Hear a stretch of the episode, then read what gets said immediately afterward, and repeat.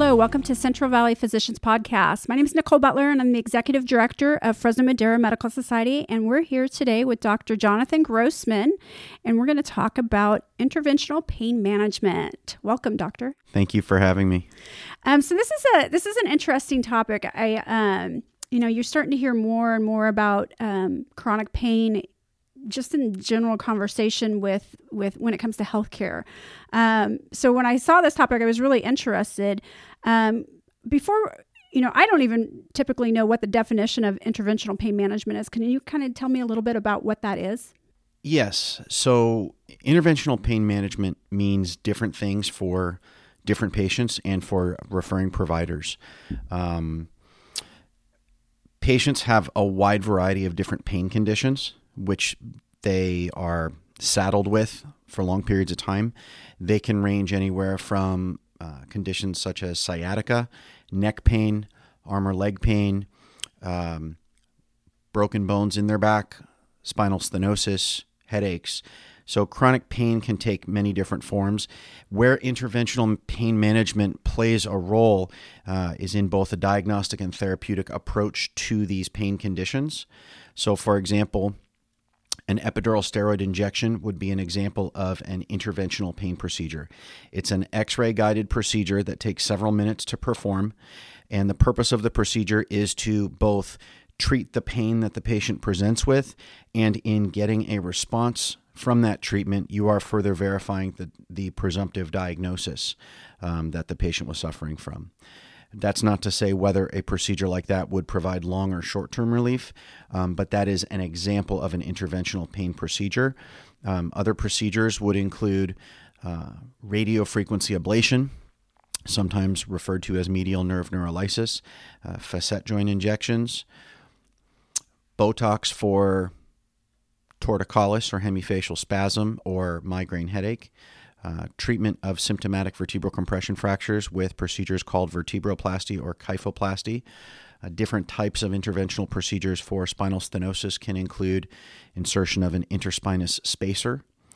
Um, spinal cord stimulation is also a therapy that has been around for many years and has many different applications depending on how the patient presents and what is indicated for them. That was a easy question, right? Very easy. Let's and there's so many different areas of of chronic pain. I, I, don't. I know if we go through all of them, we'll be here all all afternoon. So let's let's take one. You know, let's take back or lower back pain because I think that is the one that um, hurts me sometimes. So, and I kind of use myself in a lot of these podcasts, just kind of like, hey, I've got this going on. But I think that one too is it can give um, whoever's listening kind of an idea of an example. So, so let's walk me through it. Someone comes into your office, they're referred to you by a physician. So somebody's not self-referring themselves to you, correct? Actually, depending on a patient's insurance, many of them may self-refer. Okay. Um, but some of them do come as referrals from their primary care providers as well. Okay, so they come to you. They've had this this what they think is a chronic pain in their back for um, a long period of time. You know, what's what's the first thing, or what do you do as when they come in? That's a great question. My job when a patient comes into the office is not to tell them what to do or why they need to do it. It is to make sure that I understand through a thorough history and physical exam what I think is going on and then offer them treatments that I think may be beneficial. I want them to leave well informed so that whatever decision they make is the right decision for them. That's my first job. That is my passion, and I think good history and physical and an identification of what we think is going on, and then managing a patient's expectations with whatever I offer. That is the key to really success in treating a patient. And it's not about a procedure or not getting a procedure, it's about a, a relationship that you form with the patient so that they really appreciate it. It's, it's there, I'm there for them. Um, so they come in with back pain. I ask them quite a few questions about how long they've had it, where they feel it, does it spread anywhere or not, what are the activities that make it better or worse, what treatments have been tried with success or lack of success. Um, and there's other questions involved, but that would be kind of the, the short version. Uh, then a thorough physical exam to see what all might be going on. Uh, unfortunately, folks with chronic back pain, It's usually not just from one thing by the time I see them. Uh, there may be one or two major issues, but then there can be secondary and compensatory issues. You know, if you think about um, you twist your ankle and it swells up. So you load shift off of that ankle. Well, then you can have the other ankle and knee get kind of sore if you keep leaning on it because you're trying to protect the injured ankle. So those would be examples of compensatory pain. Uh, the same thing happens in the back. For example, uh, someone has spinal stenosis. So spinal stenosis affects millions of Americans. It's newly diagnosed uh, in several million patients every year in this country alone. Spinal stenosis doesn't actually cause symptoms in most patients. It's more of a imaging study observation. When it affects the patients is when we want to treat the patients. So spinal stenosis can present as back and or radiating buttock, thigh and leg pain. It's a condition that affects patients predominantly when standing and walking and it gets better for the most part when the patients either lean forward um, for example, over a shopping cart when they're out shopping, so that's called the shopping cart sign, or when they sit down. So you're actually taking pressure off of the stenosed or narrowed segment or segments in the lower back. So that's a that's a pretty classic presentation. Uh, there are numerous options for those patients, and the spectrum of treatment would be everything from physical therapy, perhaps diagnostic injections to add clarity to the level or levels that affect them most severely. Uh, for folks that have leg weakness, bowel or bladder incontinence, those are more neurosurgical red flags. Those are situations where the patients want to be seen by a neurosurgeon to determine if there would be some sort of stabilizing surgery to either reverse those symptoms or prevent them from progressing. So there, there really is a wide spectrum of patients with back pain, for example, with stenosis and how to treat. Um, but between conservative care, like injections, physical therapy, perhaps pain medication, and the other end of the spectrum, which would be something like a multi level laminectomy and fusion, which is big back surgery, um, there is a procedure um, called an interspinous spacer implant. This is a procedure that's been going on for several years. Um, I was one of the first uh, physicians performing that procedure in the Central Valley. Um, it is an excellent option for the right patient. So, like anything, managing the expectation, good patient selection, making sure the patient has a full awareness of how a therapy may be beneficial, and then what are, of course, the potential risks and adverse consequences of getting a procedure versus other treatments. Uh, the interspinous device placement takes about 15 to 20 minutes for a single level. It's an outpatient procedure. Um, it's typically done in what's called a surgery center, so it's an outpatient facility. Um, it's several hours from arrival to departure for the patient at the facility.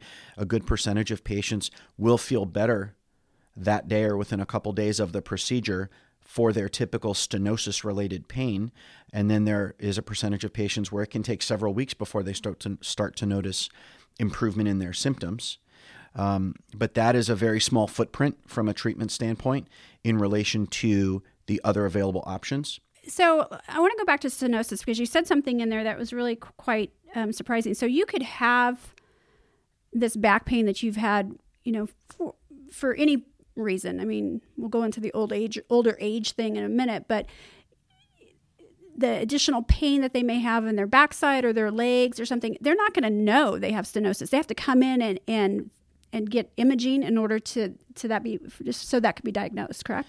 Yes. Okay. So stenosis um, is an imaging study diagnosis. We can interpret based on history of symptoms and physical exam what we think is going on. Mm-hmm. but imaging studies are straightforward and can provide a wealth of information. Um, probably would start with basic x-rays. Okay um, now, the x rays will show us the bone, and it'll show us the spaces between bone, such as where the discs and the spinal nerves and the spinal mm-hmm. cord live. Um, but x ray passes right through the soft tissue structures. So, if you had someone that you thought there was stenosis and they had no imaging studies whatsoever, reasonable care would be to get x rays just to make sure there isn't anything else untoward going on. And if the x rays don't show anything, uh, consequential, an MRI study can follow, and that is considered the gold standard imaging study uh, for showing those soft tissue structures that you can't see on an X-ray. Man, technology is fascinating these days. I mean, it's just you know, you just you have back pain. you do exercise, you t- take physical therapy, and then hopefully it goes away. So, let's talk about the spacer. So you you mentioned it. It's um it's a small insertion um, into your back. Mm-hmm. Outpatient, which is mind blowing right there that you could actually have because this is truly a spine surgery. Correct. And you get to go home that same day. So, um, is that you know are there any side effects are there any um, you know uh, i guess my you know you feel good right away i mean what's the downtime for something like that great questions so there's an incision probably about the the length of my thumbnail it's about an inch it's it's not even not it's, even it's, it's a pretty crazy. small incision it is remarkable what technology is capable of these days uh, now you put a spacer into a patient without stenosis it's a complete waste of time. It's unnecessary risk. It does nothing for the patient. But when you have a patient with symptomatic neurogenic claudication, right? So that's the pain that comes from stenosis. An ideal candidate for this procedure is someone who has the pain during ambulation, so standing and walking, and it is pain that improves with forward flexion, so leaning over that shopping cart mm-hmm. or sitting down. Um, that is considered clinically moderate, meaning symptoms can be relieved positionally. There are folks that have severe stenosis across multiple levels and they don't get better when they flex. Those patients are not candidates for this procedure. This procedure is not likely to work for them. Uh, those are patients that are more likely to need uh, more involved and more invasive surgical options. But for the patients where there is clinically moderate and um, uh, uh, clinically moderate pain that is relieved with positional change, those patients are candidates for this procedure. So, um, you use x ray guidance, so that's called fluoroscopic guidance. Patients can get IV sedation, so they can be unaware of and sedated for the procedure with no memory of it. Um, and then you perform the procedure. The instrumentation is provided. Um, it's a titanium spacer with uh, cam lobes that deploy in between the spinous processes. So to to try to dial that in with a little more detail, the bones you feel on your back, those are the tips of the spinous processes. Mm-hmm. You have an MRI, which helps you understand extent and severity of stenosis from a radiographic standpoint. And then you pick the one or two levels, because this is a procedure approved for one or two levels. Uh, you bring the spacer down in its closed form in between the spinous processes of the level or levels that are most affected. Identified by the, the imaging. Correct. Okay. And then you deploy or open the cam lobes uh, between those spinous processes. The device is lined up flush against what's called the spinolaminar junction, which is outside of the spinal canal. And once that device is there, it's there. Um, there's no reason to think that it can or should come out. Mm-hmm although of course anything is possible and devices can be removed that are put in. Um, the testing for the particular device that I use, which is a Vertis, Vertiflex uh, Superion implant, um, they did extensive testing on a large number of patients and they collected five years of data. Um, most medical devices in the, in the world of interventional pain and spine surgeries, they collect two year data because that's how you get the FDA submission and approval process the company went to the lengths of collecting five year data just to make sure that this was something worth pursuing. And what can we talk about? Data. You want to be able to say not just I feel better for two weeks or six months, but is there something more to it? Why do something more invasive, in, in my perspective, than an injection if it's not going to provide any substantial uh, longer relief or better functional re- recovery? Um, 60 months, so five years after the test group of patients were implanted, 89% of them were still saying that they were satisfied that they went through the procedure and would do it again.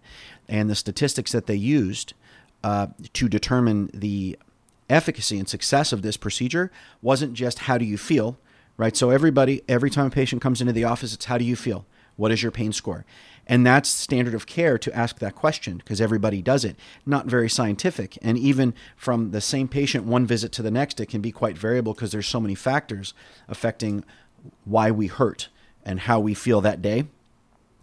But they used functional uh, statistical measures to determine improvements in function, mobility, and quality of life. And there were statistically significant improvements across all measures. So it that really speaks volumes for the value of the therapy. Now, no procedure is without risk. This procedure in the studies was compared to uh, more invasive surgical options because there's really nothing else to compare it to. So it's not quite an apples to apples comparison, but it's pretty close. And although there's, I don't believe there's any zero risk anytime you do a procedure, whether it's an injection or an implantable therapy such as this, but the risk of surgical site complications, overnight hospital stays, um, sequelae of the procedure that leads to other problems down the road was markedly less than the next closest procedure, uh, which was the uh, laminectomy.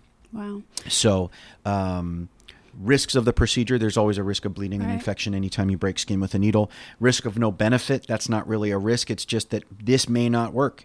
And i don't believe anything is 100% uh, you know we all put our best foot forward we want to do our very best to identify how a patient may benefit from something that tells us what to offer them and then you hope that it works but of course you know the human body doesn't always read the textbook and there is no cookie cutter approach to every patient so I don't think anything works 100%, uh, but in my experience so far, this device has been very successful. I'd say above 85% of the patients that I've offered it to have achieved some significant and lasting improvement so far.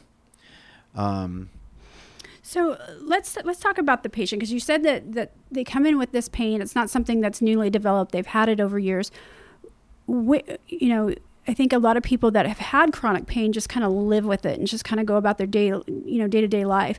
At what point, you know, because you talked about the when you put the spacer in, you have to have that that uh, what was the term used sense of um, relief. Um, you know, like leaning forward, the, the shopping cart example you leave and sitting down. So, at what point should someone really start to come in and and ask to see you or another doctor about this interventional procedure? Another good question. Um, that's really very subjective. So, lots of patients have variable tolerances for their pain, and that's that's great for the folks that really have a high threshold. And my patients that are proactive and want to be better and try to remain functional, they're usually the ones that do the best uh, because pain gets everybody down in different ways. But the ones, the, the patients that uh, really seem to do better are the ones that are there saying, Look, I want to be better. I want to be functional. And they also have a realistic understanding that pain management is not about curing chronic pain. Right? I don't believe in curing chronic pain. I wish that existed. But the reality is that chronic pain, it's not about cure, it's about managing the symptoms. And can you make a significant dent in their pain? I mean, talking about percentages of pain improvement are all well and good on paper, but the reality is, you know, if a patient is 50% better, which that's going to be different for you or me, um, a patient that feels significantly better but still has pain, they can pick up their grandchild with less pain. They can walk past the mailbox when they want to go for a walk. Uh, they can tolerate activities outside of the home and not feel like they have to sit every five minutes. So, when a patient should come to the office for evaluation, it's really specific for them. And I wish I could answer that question better, but th- there's just no hard and fast rule. Um, and then I just wanted to circle back real quick because you had asked me about potential risks of the spacer procedure. Oh yeah, yeah. And I, I the other thing I wanted to say is, uh, right, I don't want to sugarcoat it. It's still a minimally invasive, although Surgery. outpatient surgical procedure. Um, risks are low, but there's again anything is possible. A patient could be made worse, right? That's always possible. Knock on wood, I haven't seen it. But if the spacer were to go in too deep, you could really injure the patient. And in the studies, when the when the technique for the procedure was being developed and better understood, and in the initial study, there was one case where um, the physician doing the procedure went too deep with the procedure, and it had to be converted to an open surgical procedure. And the reason why is because he wasn't using what's called the lateral view on his X-ray. So uh, everything that I do, just about, is done under x ray guidance. And x ray guidance doesn't mean you're taking one picture in one view and that you think you have it understood. It's a three dimensional interpretation of images from multiple planes. And the spacer procedure is no different. And it's critically important that the physician have a very comfortable working knowledge of the three dimensional interpretation of the x ray images.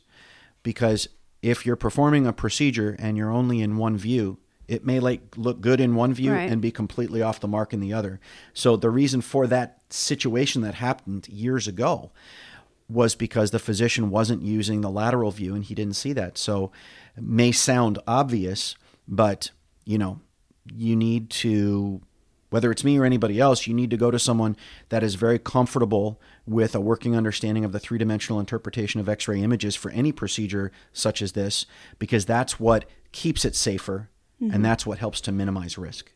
So I just wanted to circle back to that. No, that's point. great. And you know, the 3D imaging, I mean, that's one thing I would encourage everyone to Google because it's fascinating to see how how that works when you go in for a simple MRI, what they can pick up on on those images. It's crazy. Yeah. But um, yeah, I've seen some of that, uh, and I know it's come a long way since the last time I've seen it. So you know what. What is your your typical patient? Because I know that you, we talked earlier um, before we started, and you talked about um, you know, as women age, they they're and they go through menopause, they're at risk for um, osteoporosis, and um, and I'm there. You know, I'm kind of you know, I feel like that. Not that I feel great, but I know that I need to be starting to watch my my bone health and my calcium and stuff like that. Is is that kind of the age, both sides of the table with women and men that um, you're starting to see them for this type of thing, or can it even be a younger individual? For osteoporosis, do you mean? Well, for for the pain for the for stenosis um, examination and um, diagnosis, is is there an age or is it typically somebody that's that's mid years? So I see a lot of patients of a wide range of ages, and back pain, as we talked about, can present from so many different reasons. In fact, uh, the sacroiliac joints, which are just below the lower end of the spine, so those are what most people probably think of as their hip joints on the backside, the mm-hmm. sacroiliac joints. Those actually, when inflamed and or arthritic, can cause what patients perceive to be pain coming from the back in up to 20% of patients. Hmm. So really how how we interpret the pain, the history, and the exam, th- that really can cross so many different age ranges. So mm-hmm. I couldn't tell you specifically, but as far as as far as stenosis, stenosis is not something that occurs overnight. Stenosis really is cumulative over many, many years. Patients may present with pain from stenosis, for example, if they have a trip and fall, and then suddenly the, the crowding of the nerves in the area or areas of the lumbar spine that were narrowed, or for example, if it's in the neck, they start developing arm symptoms. Um, that can just be triggered by an incident. But stenosis takes years to occur. So I do not typically, although I'm sure it's possible, I do not typically see stenosis type patients that are younger. Okay. Um, osteoporosis, you had mentioned, that is uh, literally a disease where the bone is not as strong as it once was. And as an example of patients that develop back pain from symptomatic fractures, um, if you have a woman who is past uh, menopause, as you had mentioned correctly, there's less estrogen uh, circulating. That means that there is less calcium being driven into bone. That is where those patients are at a greater risk for osteoporosis. And it's why there's such a push from a preventive health standpoint and just in the community that patients are supplementing with calcium and vitamin D. Vitamin D helps drive calcium into bones. And if their primary care doctor or other uh, practitioner recommends them to get a bone density study, that is an imaging study that lets the patients know if they are at risk for developing or already have osteoporosis. So that's a medical condition where they have increased fracture risk if they carry the diagnosis. Um, there's different reasons to get osteoporosis. The one we just discussed was the most common. Another example would be folks that are on oral steroids for other medical reasons, for one one reason or another. They can develop uh, accelerated osteoporosis from that sort of medication exposure. Um, I do see compression fractures in folks that have, you know, unfortunately, perhaps metastatic disease um, to the spine.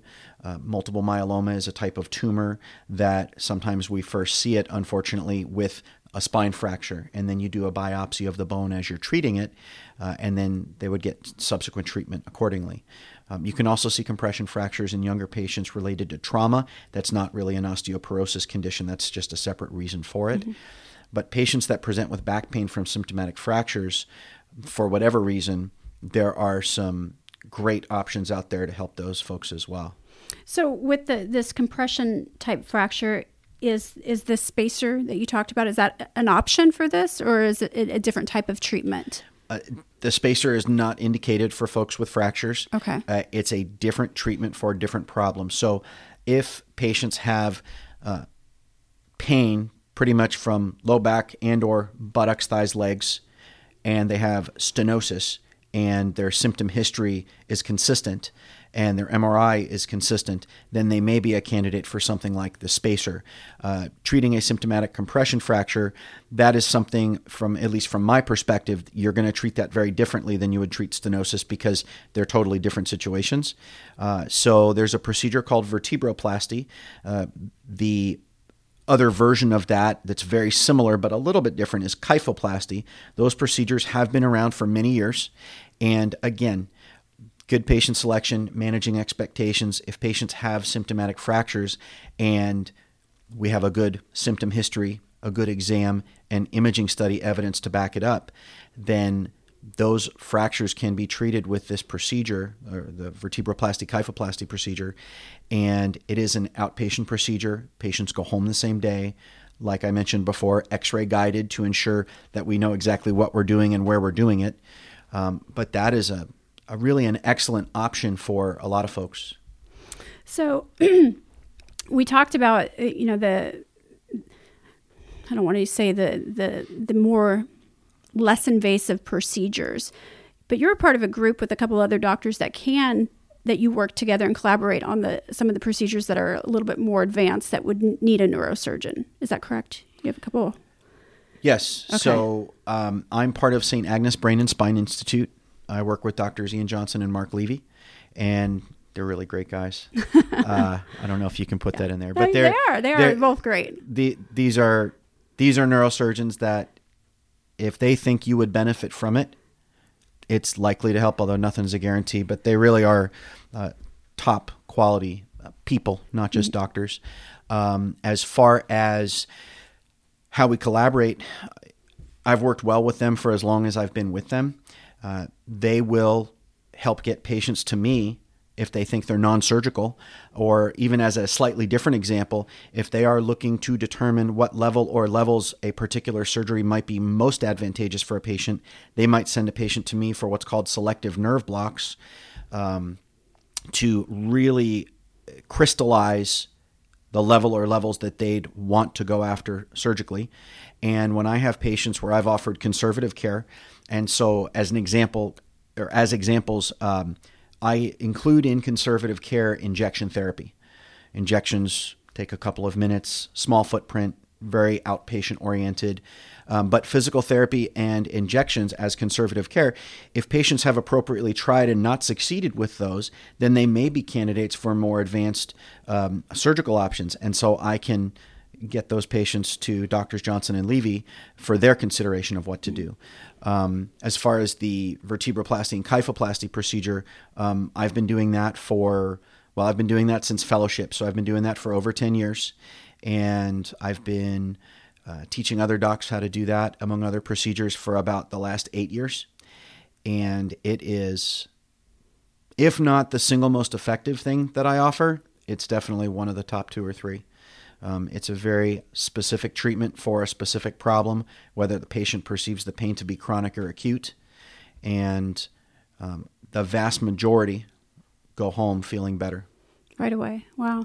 And the reason I, I brought up the the your group there is because I think that you know when making appointments with doctors, sometimes there's a little bit of frustration where, oh, this do- I'm too severe for this doctor, or I'm not severe enough for this doctor. So it's nice to have that group of doctors all there. So, you know, if they start with you and you get to a point that you know there's not, you know, it might be something more surgical where it, it, it it's a little bit more um, invasive than than I have these other doctors to lean on, and vice versa. But best person to start with sounds like you.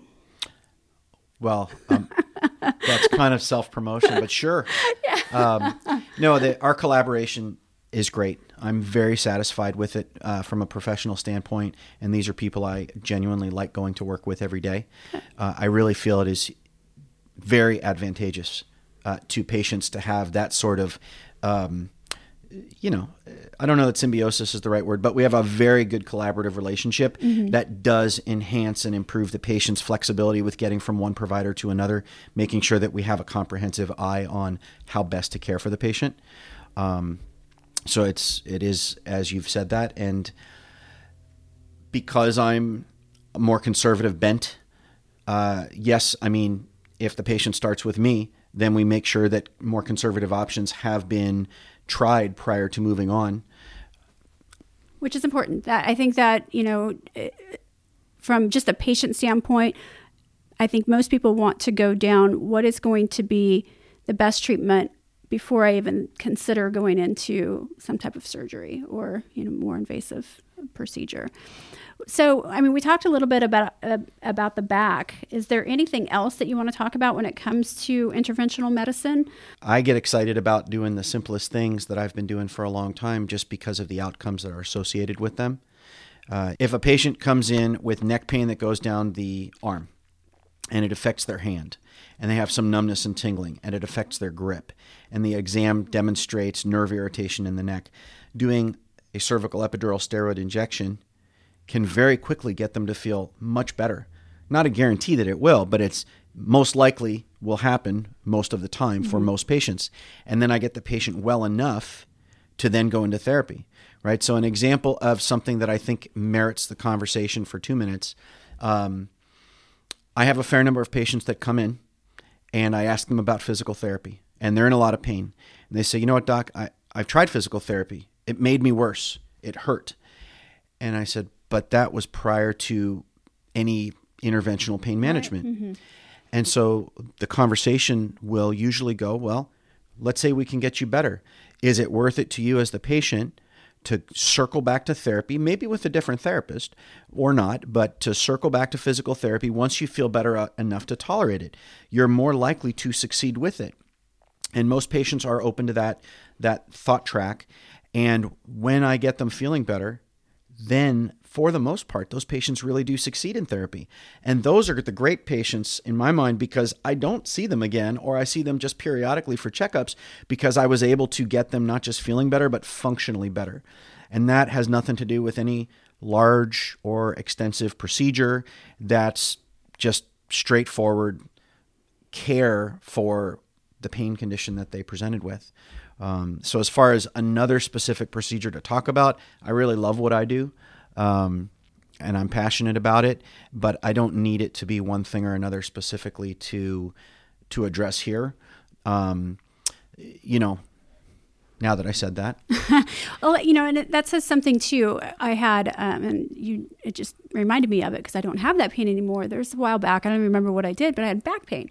I had an injection. They went in, they said, well, we want you to therapy. I'm like, I can't even lift my arm over my head. Gave me an injection, went in for physical therapy, haven't been back since you know and that's all that takes but you know you're absolutely right. Sometimes it's just you know getting to getting rid of that pain in order to move forward and get your range of motion or you know whatever back so. Yeah. I mean it's it's really I use the analogy so many times with patients, but it's really peeling back the layer of the onion. Mm-hmm. You know, for chronic pain, there's usually a couple of layers, and you have to go after the most likely um, causative factor and then if they're mostly better, better enough to then be more functional, there's your success. If they're somewhat better or minimally better, you've gone after one diagnosis and then it's time to go down the treatment list of, of your working diagnoses and your plan to treat the next thing but it's really it's very gratifying to get patients better enough to then take care of themselves yeah. and that's with the injections, that's with treating the compression fractures, that's with these spacers for spinal stenosis. Um, I do spinal cord stimulation. That's a therapy that's been around literally for decades, but I'd say in the last even seven or eight years, the technology has uh, advanced leaps and bounds. And that's a therapy for different types of nerve pain conditions. And again, it's great to just have the conversation with the patient. Um, I, it's not important to me that they agree with me um, or say, yes, I want to do what you're suggesting. But I love when I share with them my perspective. I let them know about available treatment options, and they say, wow, I didn't even know that existed. Hey, let me talk to my family about it. Let's schedule a follow up to talk about it when you have questions so that we can make sure we're working through the process and giving you as much information as possible. I mean, that for me is the first success with the patient is opening their eyes to the possibilities and then let them kind of steer things from there. Very well said. I'm ready to come in. I don't have any pain. Um, you know, that, so that brings me to another question too. Your your specialty is fairly rare in our area. Is uh, is your practice really impacted? If somebody wanted to get in, is it um, a long time? Takes a long time. Okay, so um, there are a few folks in town that practice interventional pain management. Um, I would say, not being immodest, that I'm one of the few that does all of the things that we're talking about. Um, but there are some great docs in town, so um, I certainly don't think I'm the only one out there doing some of these things. Um, I would get patients in for a new consultation within one to two weeks. Oh, that's great. Um, you know, unfortunately, things take time, and. There always tends to be a wait. And you know what? If I'm the patient in pain, even waiting two or three days is sometimes a pretty rough. Um, that's a pretty rough road to hoe. But uh, I would say for now, I would work very hard to get patients in within one to two weeks. Uh, the caveat to that would be that if patients really have acute, severe problems, uh, for example, a patient being referred from the emergency department or urgent care for a new fracture or a new disc bulge causing a, what's called a radiculitis, right? So acute sciatica. Um, we really want to get those patients in within about 48 to 72 hours, and I work hard to do that. Um, so I think that answered the question. No, that was great, and that's amazing that you can get patients in that quickly. So we'll see if it stays that way, but I'm sure trying. Maybe not after this, but no. But you know, thank you. I know you're busy. I appreciate you coming in, and this is a great topic, and hopefully we can come back and you know maybe talk about neck pain next time. That sounds great. Thank you very much for having me. I appreciate the opportunity. Thank you.